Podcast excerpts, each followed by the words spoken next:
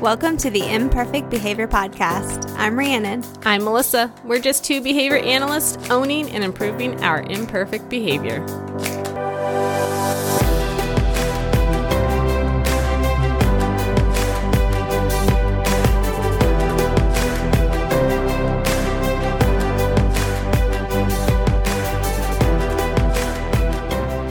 Welcome back to the Imperfect Behavior Podcast. If this is your first time with us, we are behavior analysts working on our imperfect life with some behavior analytic skills. So, um, this is a big welcome back, I think, because it's been what, like two months, three months? Something like that. Life kind of Yeah. took a hold of life.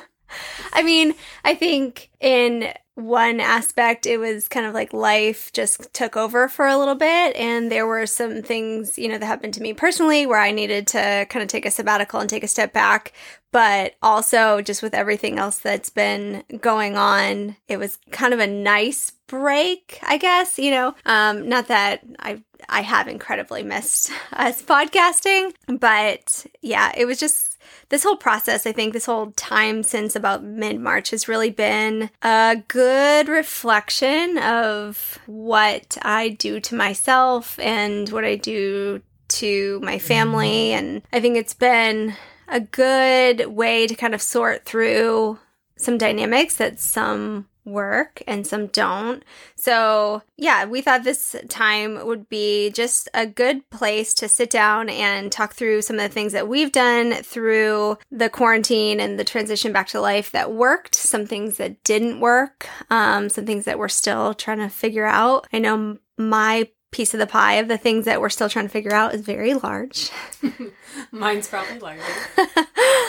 So, yeah, let's talk about first like the things that we've tried that worked. Well, one thing that since we brought the kids on, that's been a struggle because we live in a small house is just making the space that we need. So, I've continued to find ways to organize my house just to continue to make more space.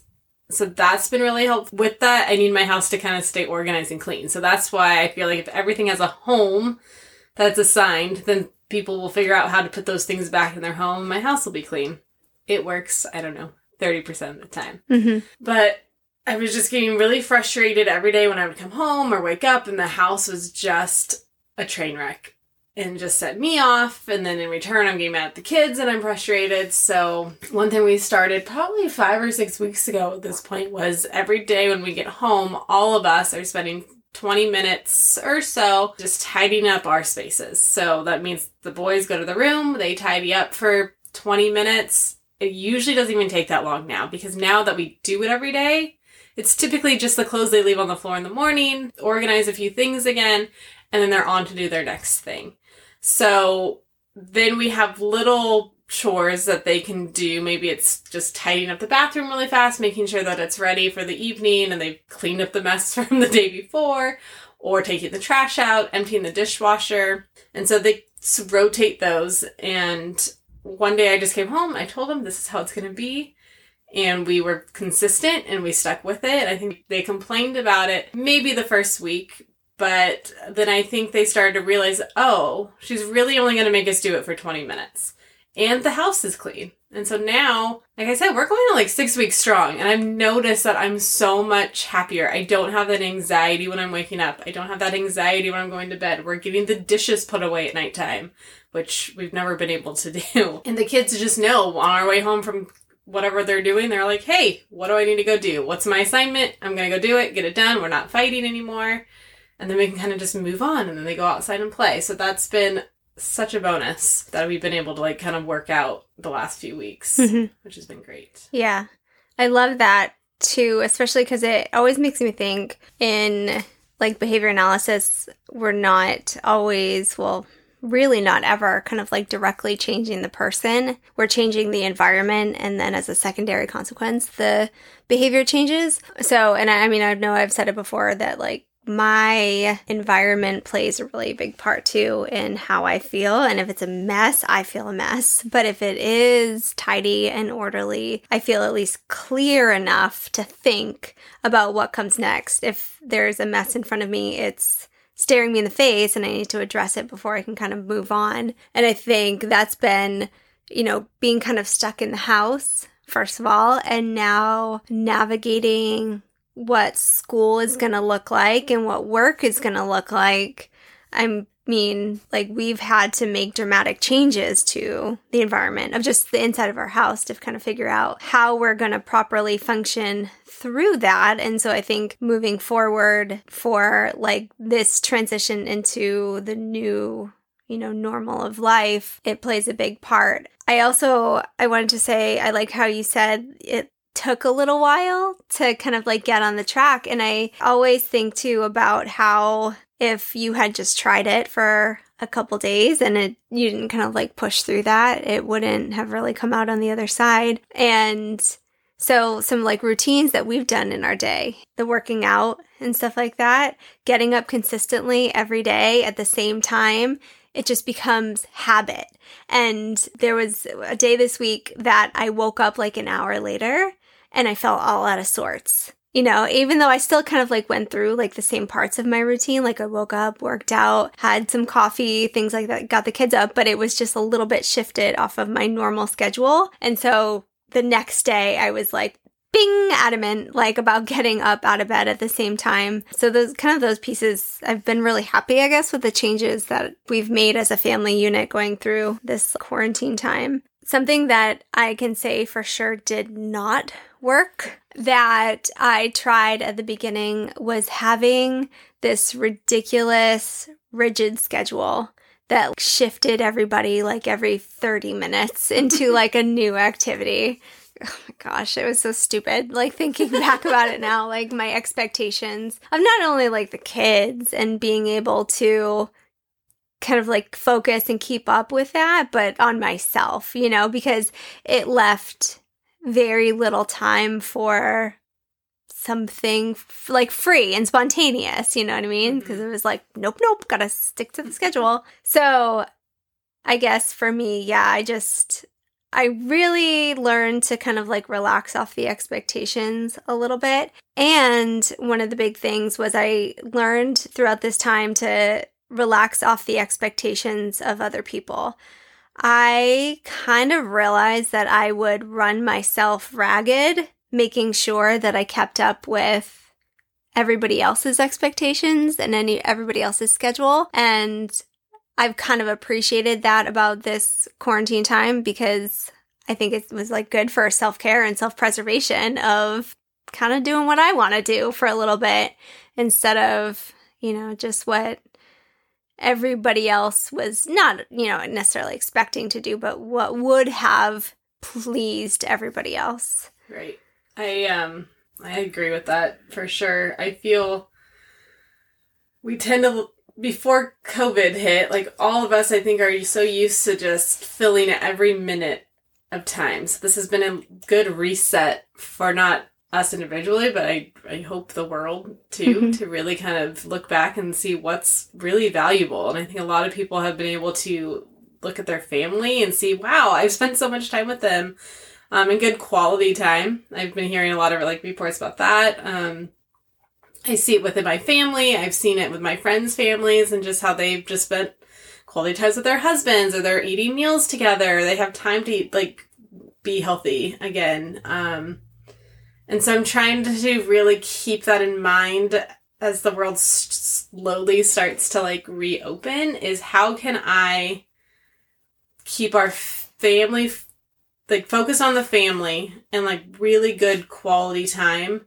And I think it's going to take a lot of keep like keeping those values in the forefront instead of oh we need to do baseball we need to do this we need to do that and like stacking our schedules mm-hmm. so full which doesn't allow us to have that quality time. And I've also remembered someone saying like I have to go do these things or I ha-, you know and I, it's like you don't have to do these things. You don't have to be that busy. Like you make those decisions.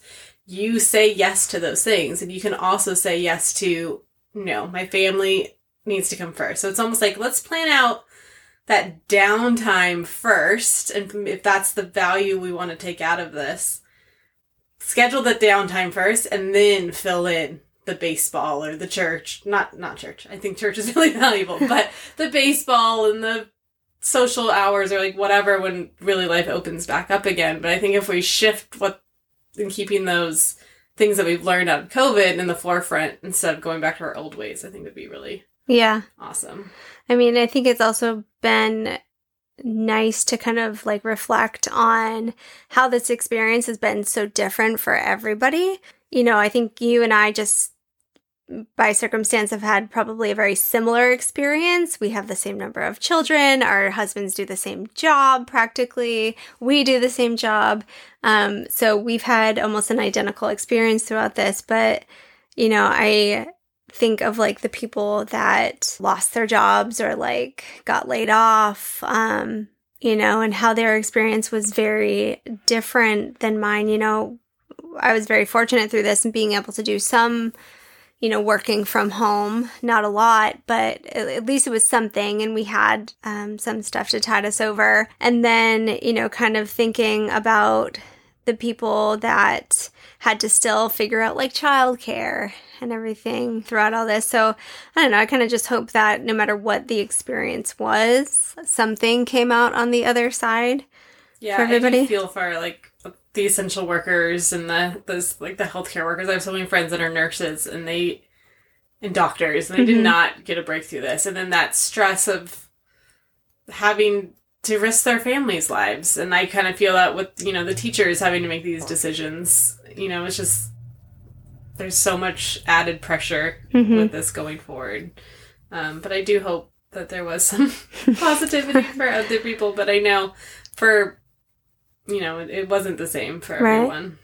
So I guess moving forward now, still trying to figure out a lot of things. I think for me, probably one of the the biggest things that I'm still trying to navigate and still trying to figure out, which is very non-behavior analytic of me to say because it has no real definition, but just like that flexibility piece, you know, and I guess it would come down to if something unexpected comes my way, can I quickly and without problem behaviors find a resolution. So that Is yeah. That's been uh, really challenging, but I, I think also like good to put into my life because it wasn't something that I dealt with very well in the past. Um, so, like I said, the school piece has been an adventure trying to figure out what that's going to look like moving forward. It feels like in our area, every other day, somebody still that I know has either come in contact with somebody who had a positive test or had a positive test themselves. And so that's been I think, interesting to kind of figure out. They definitely need a behavior analyst in charge of running state reopenings because I think that we could have avoided a large mess. But, you know, we're not there yet with our fields. Hopefully someday. That would be, be great. yeah, I mean it's just such a complicated mess. Mm-hmm. And maybe if they positively reinforce people for wearing masks, I know. would be a great like way to think about it. Right? That would be something interesting. Like you go into the store and you're wearing a mask, you get a percentage off of your order. Ooh, Yeah. I like that. I did hear s- statistics somewhere. I there's no validity to this, but what I saw was it was only like 55% are only wearing masks, and I was like, hmm. It's interesting because when I'm out in the world right now, I feel like 90% of people are wearing masks. Yeah. Mainly because there's someone stopping you at the door telling me to go back to your car. So I don't feel like I've, at least in our area, I don't feel like we're seeing a lot of that pushback, but I know in other areas it's, it's definitely. I mean, I feel like I, I, I agree. 90% of the people out in public are wearing a mask. I would say, though, probably 60% of that 90 are wearing it correctly. So when you break down the math, I don't know. And it's just like such conflicting opinions throughout this whole process Right. that that's been another thing that I'm still navigating is how to keep my opinion to myself and not get worked up when, you know, somebody of an opposing opinion, Right. you know, kind of voices what they think, but I don't know. So we kind of talked about things that we were successful at. Kind of wanted to talk about some other things that maybe didn't go so well, which I think you kind of hit on a little bit. But in my house going forward, I need to be better about when I'm trying to create like a behavior plan for the family or a specific individual of the family. Um, not making my expectations too high. I tend to, and I do this with my clients too. I always jump to where I know that they can be and kind of set that expectation there. So we have a specific behavior in our family going on about just taking food when they're not supposed to. And it's just a hard thing. They're, they're kids. They want the food. They like the junk food. They're home a lot more. So I know a lot of people are kind of probably struggling with the kids eating them out of their homes. So I started a positive behavior plan. Um, I didn't start there, even though I should have, but I set it for them to be able to not take food for the entire week. And that just, at the end of the day, was unreasonable. And I know that, but I want to jump ahead to make my life easier. Um, but in the return, it failed miserably. I think we made it a day and a half, and there was just no positive re- reward like coming quick enough for them. So I really needed to set it for that day. Or maybe even less, and maybe that meal time or that five hour window throughout the day that they're home to really like, here, you did it. Like, awesome job. Here's a piece of candy. Or I really saw that you're working really hard on this and you came and asked for the food. Here's a reward. Like, really, especially in the beginning when we're trying to teach a replacement behavior or new behavior to like really positively reinforce that way sooner than a Mhm. week. And I know that. And I, I just want them to be like, make it a week, you know, but that's just not, that's such an unreal expectation. And so going forward, I need to really remind myself that we need to start small and like small, short goals to Mhm. get them to that bigger goal, which I know he can do, but I just, I almost, I just set him up for failure, which isn't fair. I, th- I don't know why it is so hard though, and why it's that way that when you go into a client's house, like you don't have the same dynamic with that child, you know, because they're not yours. And so uh, expectations are lower and, you know, there's so many other variables. But then when it's like your, your own kid or your own, you know, personal family or friend, and you're trying to set up those expectations, and even like coworkers and employees sometimes, you know, when you're setting up the expectation, it's almost like you do want to jump ahead and you have these fantastic ideas. And don't get me wrong, like token boards are great, but when you're starting out something, it's like you sometimes have to start it at a one to one ratio. They do it one time, like you said, one day, and then they get one reinforcer. And then over time, you gradually fade it. But it sounds over the top on paper, but I mean, we know from proof in the pudding, it's the only way that it really works. And you're going to be successful because think about your kid and if they have this plan and they have like this reward dangled in front of them, but they fail over and over because re, you know, the realistic expectation isn't there. So it's really hard to like do in real life what you so do for your job.